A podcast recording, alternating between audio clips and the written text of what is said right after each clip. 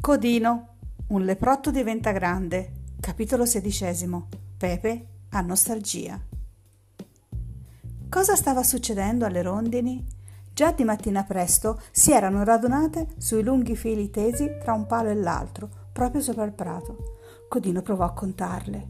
1, 2, 3, 4, 5, 6, 7... Un trattore le spaventò e si levarono in volo. Fecero un paio di cerchi in aria, poi si posarono di nuovo sui fili. Su un prato appena falciato, Codino intravide uno stormo di storni. «Presto partiranno», disse Pepe. «Perché?» «Sentono l'arrivo dell'inverno. Migrano oltre le montagne, verso i paesi caldi. Il cuculo è già partito». «Se ne vanno per sempre?» indagò Codino. «No, torneranno in primavera». Riccio arrivò dondolando verso di loro. «Anch'io vi saluto, tra poco», disse. Avrebbe marciato verso sud e scavalcato le montagne con le sue zampette corte? A questo pensiero Codino rise. «Ti auguro buon viaggio!» Riccio si allontanò bofonchiando.